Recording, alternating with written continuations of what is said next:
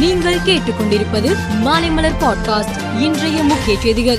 முதலமைச்சர் மு க ஸ்டாலின் மயிலாடுதுறை நாகை திருவாரூர் ஆகிய மாவட்டங்களில் சுற்றுப்பயணம் செய்து பல்வேறு நிகழ்ச்சிகளில் பங்கேற்றார். அந்த வகையில் திருவாரூரில் நடைபெற்ற நிகழ்ச்சியில் பேசிய முதல்வர் மு க ஸ்டாலின் ஒன்றியத்தில் நடைபெறும் பாஜக ஆட்சி ஊழல் ஆட்சி முறைகேடுகள் அதிகம் கொண்ட ஆட்சி லஞ்ச லாவண்யம் பெருத்து போன ஆட்சி என்று நாங்கள் சொல்லவில்லை. இப்போது சிஏஜி சொல்கிறது என்று தெரிவித்தார்.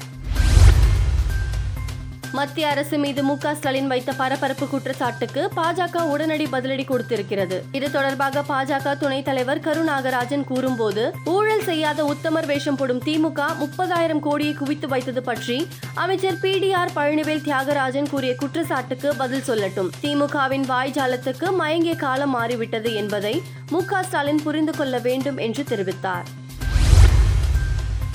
மதுரை ரயில் நிலையத்தில் நிறுத்தி வைக்கப்பட்டிருந்த சுற்றுலா பயணிகள் வந்த ரயில் பெட்டியில் ஏற்பட்ட தீ விபத்தில் ஒன்பது பேர் இறந்தனர். இந்த சிறப்பு ரயிலில் மொத்தம் அறுபத்தி மூன்று பேர் வந்த நிலையில் பலியானவர்கள் சிகிச்சை பெறுபவர்கள் ஊர் திரும்புபவர்கள் ஆகியோரை கணக்கெடுத்த போது இரண்டு பேர் மாயமானது கண்டுபிடிக்கப்பட்டது. இதையடுத்து அதிரடி நடவடிக்கை மேற்கொண்ட ரயில்வே போலீசார் தப்பியோடிய இரண்டு பேரையும் பிடித்து தீவிர விசாரணை நடத்தி வருகிறார்கள்.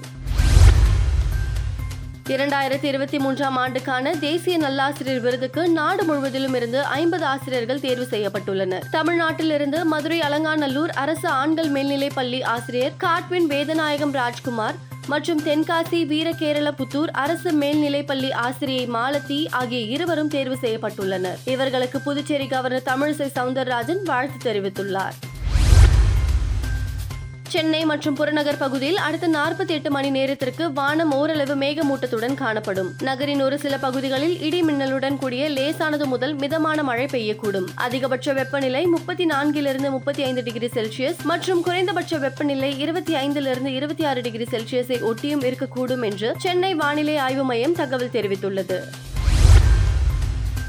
ஜம்மு காஷ்மீரின் பெனி பகுதியில் உள்ள அரசு மேல்நிலைப் பள்ளியை சேர்ந்த பத்தாம் வகுப்பு மாணவன் வகுப்பறையில் உள்ள போர்டில் மத வாசகம் எழுதியுள்ளார். இது குறித்து அறிந்த பள்ளி ஆசிரியர் மற்றும் தலைமை ஆசிரியர் ஆகியோர் மாணவனை சரமாரியாக தாக்கினர். இதில் காயமடைந்த மாணவன் தற்போது மருத்துவமனையில் அனுமதிக்கப்பட்டுள்ளான்.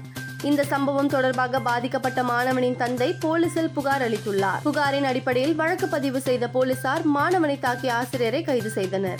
மேலும் செய்திகளுக்கு மாலை மலர் பாட்காஸ்டை பாருங்கள்.